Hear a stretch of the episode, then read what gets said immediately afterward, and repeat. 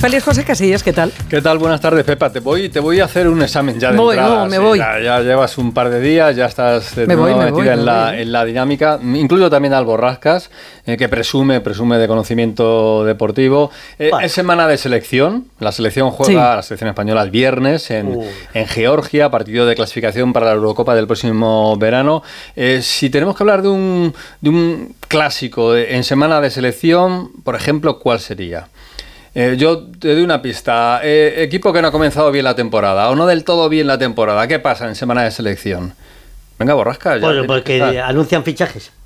¿Cómo no anunciar fichajes si el mercado está cerrado? Sal- Ah, sal- qué salvo, salvo que haya un jugador. Vamos a ver. Vamos a ver, poder anunciar que Mbappé, Saca una el camiseta. A empapado, viene a en enero. Que echan al entrenador. Que echan Ah, al vale, entrenador, Echan al claro, entrenador, que no estamos donde de tenemos que estar. Claro, ¿A quién han echado? Al, de, Al del Villarreal, al que ha que ganado. Claro, Quique Setién. Lo ha llevado la Dana. del Lo ha Villarreal. llevado la Dana. Entrenador del Villarreal, Villarreal. Ah, una- creía que era el de los, la- No. las chicas. No, no. Me ha ido a Ah, Castellón. Eso no es liga, Pepa, eso es. Ah, que estamos en liga. Claro, Ay, yo te estoy por hablando semana de liga cuando, cuando llega la selección, ¿Qué es pues lo que como, pasa, como hay no? un parón, el equipo que no termina de arrancar o que no le gusta el entrenador cómo está funcionando, pues dice el club, fuera. Quique Setién, fuera, ya está. Vale. Así que el Villarreal busca entrenador. ¿Cuánto dura? Pues cuatro jornadas. Muy bien. Ha ganado un partido, ha perdido tres. El Villarreal, que es un equipo que teóricamente tiene que estar eh, arriba, no jugó mal contra el Barça, pero al final perdió el partido y los resultados. Hay un mosquito. Es ahí un mosquito que Un le mosquito acabas que- de dar, pero no has terminado de matarlo. Casi. No, casi no, le no, quería tampoco. Oye, al Una del- al del Se- polilla. Al del Sevilla, che, le habrán echado también, porque ha perdido los tres partidos. Bueno, pero. Bueno, eh, cada uno de- de decide lo que quiere momento, tener. cada De todas formas, cuando No, tiran a un que- entrenador a, a los cuatro días, como es el caso, Sí. esto yo creo que hasta incluso bueno para él, porque el contrato está blindado durante una Claro, temporada. Vamos a ver, ¿no? luego hay que llegar al acuerdo y te pagan un año o lo que te quede, no sé, llegarán al acuerdo, a ver qué, qué le dicen. Pero bueno, de momento que sepan los oyentes que Quique Setién ya no es entrenador del Villarreal. Vamos a ver a quién coloca el equipo amarillo, porque hay tiempo, ¿eh? porque el fútbol vuelve el de Liga, pues el fin de semana del 16-17. ¿Eh? Así que quedan unos días. Bueno, eh, visteis la foto de ayer de los jugadores de la selección, de los capitanes, de Rodri, de Asensio, de Azpilicueta, eh, jugador del Atlético de Madrid, y de Álvaro Morata, jugador del Atlético de Madrid. Eh, curioso que el Atlético tenga en la selección Dos ahora mismo dos, dos capitanes. Pero bueno, comunicado de los jugadores de la selección. Así como que, bueno, eh, por, por, por pasar por encima de todo rápido y decir, uy, uy, uy, que no queremos saber mucho más de este asunto. Pío, pío que yo no he sido. Pero claro, hoy rueda de prensa. ¿Rueda de prensa de quién? De Azpilicueta, Vaya. el jugador del Atlético de Madrid, y ha ido Fernando Burgos con la pregunta. Habéis tenido críticas eh, entendiendo que lo de ayer fue insuficiente y tardío. Eh, no malo, pero insuficiente eh, y, tardío. No sé si has leído mucho, si te has abstraído, si tienes algo más que decir de, lo sucedido ayer, porque eh, evidentemente es el sentir de todos vosotros, pero hay gente que piensa que 15 días es tarde. Bueno, la verdad que cada opinión es respetable, ¿no? La verdad que, como he dicho antes, mm, hasta que no venimos a la concentración, yo no sé si soy jugador de la selección española en lo que es en la convocatoria, ¿no? Entonces nosotros cuando nos juntamos aquí, nada más llegar a la, a la concentración, decidimos, lo preparamos, eh, nos pusimos de acuerdo los 24 jugadores y emitimos el comunicado lo más rápido que, pusim- que, que pudimos, perdón. Pues explicaciones de un jugador Bueno. con peso dentro de la selección y veterano en el mundo del fútbol. A todos se nos hace un poquito eh, tardío, se nos hace un poquito escueto, mm, demasiado frío, poco cariño para las futbolistas.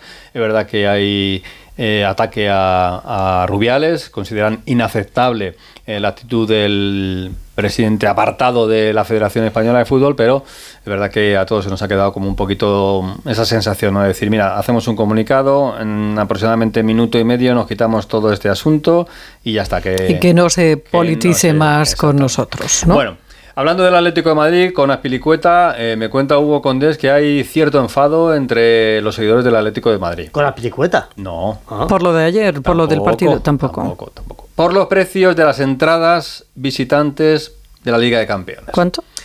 Pues mira, eh, la UEFA pone un tope de 70 euros, más o menos, ¿vale? Ese sería lo máximo para poder viajar. Eh, Lazio de Roma, primer viaje, 50 euritos. Bien. Bien. ¿eh? Yo creo que está bien. Hasta el viernes 8 puedes pedir borrascas. Bien. A partir del viernes 8 ya no puedes pedir entrada para ir al- a, a Roma a ver ese partido. Luego, 72 el Celtic. A Glasgow, A es un viaje ya un poquito Glasgow. más carito y encima te ponen 72 euritos y te sale. Y luego a Rotterdam para jugar contra el Feyenoord 64. ¿Eh? Bueno. Pero bueno, yo creo que el aficionado del Atleti, el primer precio le gusta, Roma 50 euros, lo otro ya pues empieza a ser un poquito más caro. ¿eh? Está rozando ese, ese límite. que 20 Pero- pavetes pero ahora- porque está el bolsillo, estamos en la cuesta de... Y es que de Oh, vuelta de, Claro, de vacaciones, claro. Tremendo. La cosa anda bastante mal. ¿A quién no quieres? Tenemos derby en el mes de septiembre, tenemos un Real Madrid Atlético de Madrid. ¿Quién no quieres ver borrascas con la camiseta blanca en ese partido? Ah, Bellingham, claro. Que me gusta a mí, Bellingham. ¿Te gusta Bellingham? claro. Me encanta. Claro, como voy a quererle ver si cada vez que, que juega mete un gol? Y si te digo que además de Bellingham puede que juegue Vinicius, Bueno, Bueno. pues eso ya me da más igual. te da más igual. A mí sí. Sí, seguro. Sí. Sí. Sí. Sí, ¿No te asusta, Vinicius? A mí no, Vinicius no. Alberto Pereiro, Alberto, ¿qué tal? Buenas tardes. Sí, sí, que le dé igual, que le dé igual. Ya veremos a ver luego lo que dice. El calambolas. Si, si es que llega al. Bueno, eso no es mío, es de otra persona. Eh, vamos a ver, no es seguro, eh, pero te lo comentaba ayer por la mañana y es eh, verdad que Vini nota que no tiene tanto dolor y que parece que no hay que apurar tanto para los plazos iniciales, que eran seis partidos de liga, dos de Champions y los dos parones de selecciones para volver frente al Sevilla el 22 de octubre y parece que lo pueden bajar a la mitad. No sé si va a ser tan así, pero eh, hay eh, bastantes eh, opciones de que aparezca eh, entrenando con sus compañeros la semana previa al derby. Y si es así, como al Borrascas no le importa, pues le sacamos 20 minutitos y a ver qué pasa. Aunque no debería de arriesgar, ¿eh? Alberto. Ah, claro. No Ah, vale, vaya a vale. tener una recaída y ya sean Traslado dos meses. tu, traslado tu preocupación, cuerpo entre médico, comillas, por al- favor. Al, Madrid, sin Eso problema es. ninguno. ¿Cuántos se ha marchado del Madrid con la selección? 12. 12, se han marchado 12 porque el Lunin al final también se marcha con Ucrania. Eh, hay que recordar que los eh, lesionados hay muchos internacionales, eh, pues Militao, Courtois, eh, Arda y demás, pues eh, son jugadores habituales con sus selecciones, pero 12 se han marchado con el Madrid y aquí el parón pues va a ser tranquilo. Mira que Ancelotti tuvo líos el año pasado, pero de momento Mira que- eh, 4 de 4 y 12 de 12, así que tranquilidad en la Casa Blanca.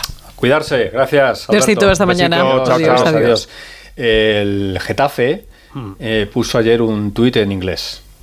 Qué bien. Claro, Sí. muy bien. Y, y además. Como eh, la EMET.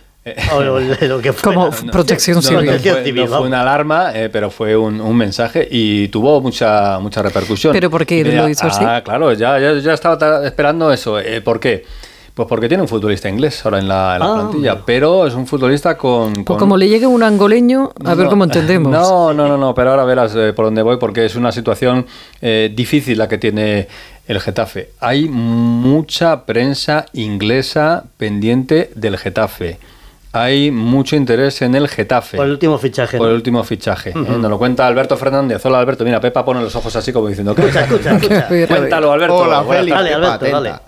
Atenta, Pepa, ¿eh? buenas tardes. Eh, sí, porque, a ver, hoy es el día azulón, ¿eh? como han bautizado en el club. Es un día, dicen que pensado por y para el aficionado del Getafe. De hecho, esta mañana eh, había varios centenares de personas haciendo cola para ver el entrenamiento a puerta abierta eh, en el estadio. Mucha chavalería que, evidentemente, aún no han empezado las clases y han aprovechado para ir.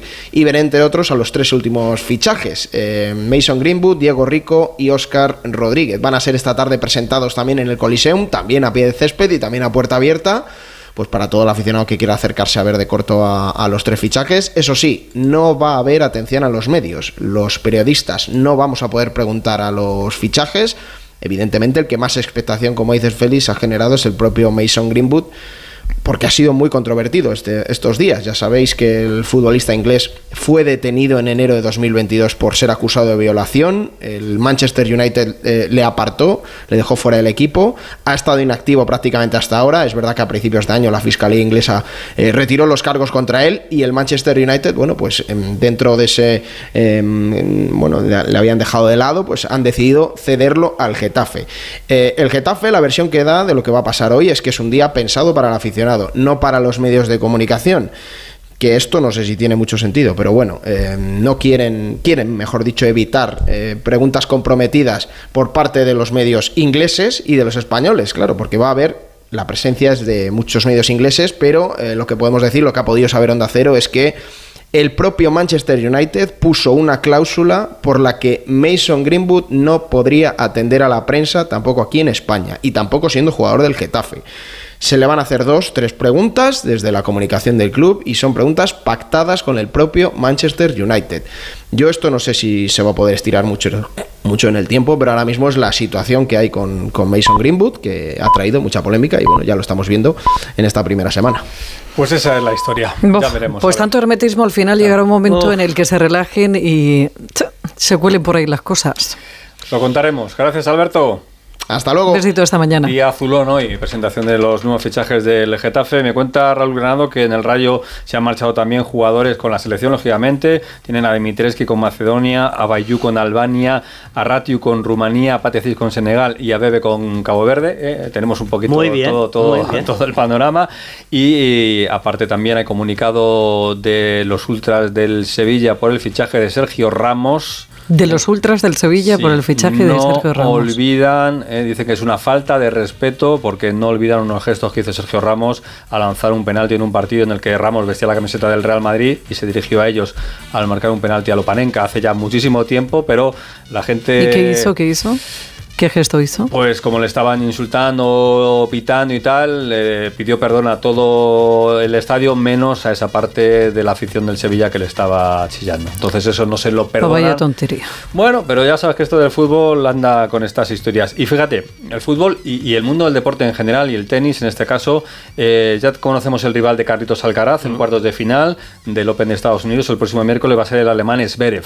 Hoy, durante el partido entre Zverev, alemán, y Sinner, el italiano, un eh, aficionado ha dicho una frase eh, que viene a significar Alemania por encima de todo. ¿eh? El Deutschland alles. Ah, qué bien Entonces, alemán. Vale, entonces Sver lo ha escuchado, se ha ido al juez de silla y le ha dicho, por favor, esto es inaceptable, esto no se puede permitir, porque es una frase que utilizaba, eh, que se apropió Hitler durante Hitler, el dominio nazismo. nazi. Era la primera frase del himno de Alemania, luego ya se retiró.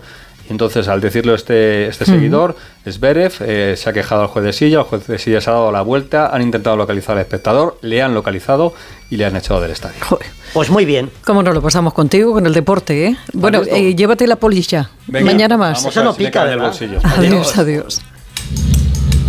Onda Cero, más de uno Madrid.